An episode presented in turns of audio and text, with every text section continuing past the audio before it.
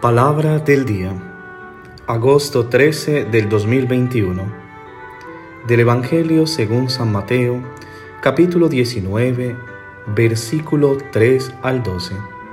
Escuchemos. En aquel tiempo se acercaron a Jesús unos fariseos y le preguntaron para ponerlo a prueba: ¿Es lícito a un hombre repudiar a su mujer por cualquier motivo? Él le respondió: ¿No habéis leído que el Creador en el principio los creó hombre y mujer, y dijo: por eso dejará el hombre a su madre y a su padre, y se unirá a su mujer, y serán los dos una sola carne? De modo que ya no son dos, sino una sola carne, pues lo que Dios ha unido, que no lo separe el hombre. Ellos insistieron: ¿Y por qué mandó Moisés darle acta de divorcio y repudiarla? Él le contestó: por la dureza de vuestro corazón, os permitió Moisés repudiar a vuestras mujeres, pero al principio no era así. Pero yo os digo que si uno repudia a su mujer, no hablo de unión ilegítima, y se casa con otra, comete adulterio. Los discípulos le replicaron: si esa es la situación del hombre con la mujer, no trae cuenta casarse. Pero él les dijo: no todos entienden estos, solo los que han recibido ese don. Hay eunucos que salieron así del vientre de su madre. A otros los hicieron los hombres, y hay quienes se hacen eunucos, ellos mismos, por el reino de los cielos. El que pueda entender, entienda.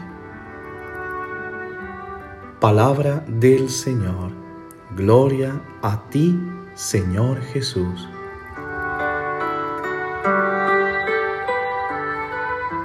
¿Qué tal, mis queridos hermanos y hermanas, quienes escuchan a esta hora la reflexión de este día, que sin duda alguna queremos llevar un mensaje de la palabra a todos sus corazones para llevarlo a la vida?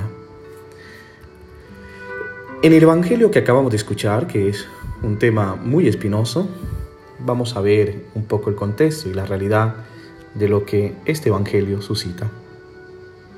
Al pasar por la Transjordania, tiene Jesús el primer encuentro con los fariseos. Y el tema de la discusión de Jesús con ellos es motivo de reflexión para el grupo de los discípulos. La pregunta de los fariseos se refiere al divorcio y, de manera particular, poner a Jesús en apuro acerca del amor dentro del matrimonio. La intervención de los fariseos pretende acusar la enseñanza de Jesús. Se trata de un verdadero proceso. Mateo lo considera como un poner a prueba o como un tentar, una trampa. Y la pregunta ciertamente es crucial. La pregunta dice: ¿es lícito a un hombre repudiar a la propia mujer con la cual, por cualquier motivo? Al escritor no se le escapa la torcida intención de los fariseos. Recordemos que le están haciendo la pregunta con el libro del Deuteronomio capítulo veinticuatro, verso uno, para poner en aprieto a Jesús. Qué mala intención la que hay en el corazón de estos hombres, sin duda alguna, como siempre. Esto suena algo muy igual hoy en día. Y la respuesta de Jesús también es bíblica. Jesús le está citando a los fariseos el libro de Génesis, capítulo uno, versículo diecisiete, y el capítulo dos, versículo veinticuatro. Y sin duda alguna, Jesús les responde remitiendo la cuestión a la voluntad primigenia de Dios Creador. El amor que une al hombre y a la mujer viene de Dios, y por este origen el amor une y no separa.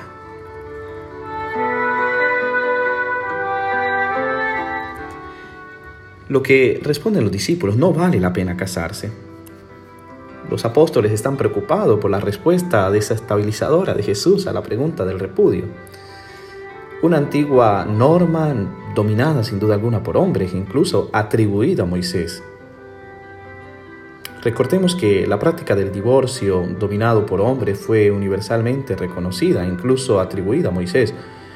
Yo me imagino que en esa época un hombre cansado de su esposa podría enviarla de regreso a la casa de sus padres simplemente con una carta de renuncia y por razones, perdónenme la expresión, ridículas. El hecho, sin embargo, fue aceptado por todos, incluidas las mujeres. Pero realmente fue Moisés es que, el que estableció esta práctica de esta manera. No, por supuesto que no.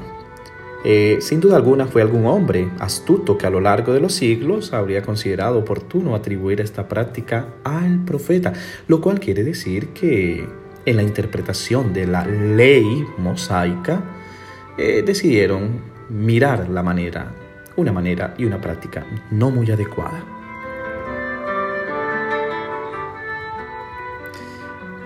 Me encanta la actitud de Jesús, atrayendo la antipatía del público masculino, eh, nos revela que Dios no pensó en esto. En el corazón de Dios, una pareja permanece unida amorosamente a lo largo de su vida, caminando, creciendo juntos, en el descubrimiento de la felicidad y en el sentido de la vida. Pero, por supuesto, no es fácil llevar a cabo este proyecto y luego se toman algunos atajos. Jesús devuelve la esperanza a una nueva experiencia de la pareja, la fidelidad y la indisolubilidad no son un legado de personas fuera del mundo, sino un sueño del mismo Dios. Es Jesús que obviamente devuelve el plan que Dios tiene sobre el amor a su origen. En la creación, el Señor pensó en la pareja como una alianza duradera de amor, una alianza de amor eterno.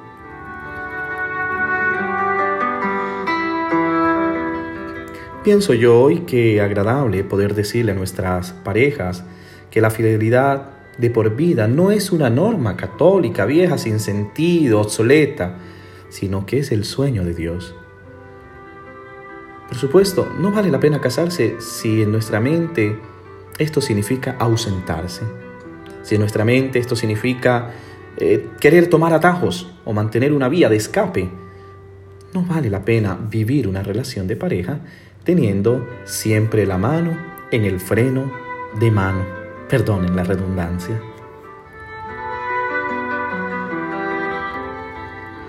Jesús apunta alto, hace vibrar nuestro corazón, haciendo posible que nuestro mundo desencantado eh, considera esto una utopía infantil. Al final del Evangelio hemos escuchado que Jesús nombra las Las tres situaciones de, de la vida, la vocación del casado, los eunucos, la vocación del soltero y la vocación de aquel que decide hacerse a causa del reino de los cielos, servir a Dios, que podríamos decir es la vocación sacerdotal y religiosa.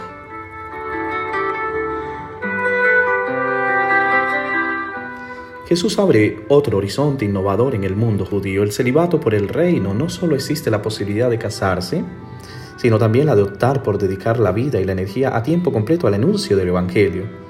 Convertirse en eunuco para el reino significa elegir tener una comunidad como familia, reafirmar que Dios es más que cualquier gozo legítimo que podamos vivir. Gracias a todos ustedes quienes son la familia de muchos sacerdotes y religiosas en esta vocación del celibato.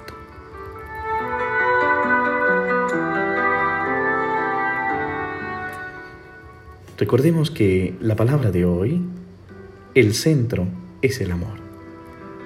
El amor que, aunque muchos vean como una fantasía o un cuento de hada, en el plan de Dios inicial siempre ha estado el que el amor sea para siempre, el que vivan unidos, no separados. El diablo es el que separa, el que divide. Dios es el que une, y este amor debe unir a las familias y estar siempre como centro de nuestros hogares. Amén. Que Dios te bendiga en este día, que el Señor colme tu hogar, tu familia, tu relación de pareja del gran amor que Dios nos ha dado. Y que sin duda alguna hoy reconozcamos que a través de esta palabra el Señor tiene un gran plan para nuestra vida, y es que nos amemos. Y amemos desde cualquier servicio, desde cualquier vocación en la que estamos viviendo. Que Dios te bendiga en el nombre del Padre, del Hijo y del Espíritu Santo. Amén. Feliz día.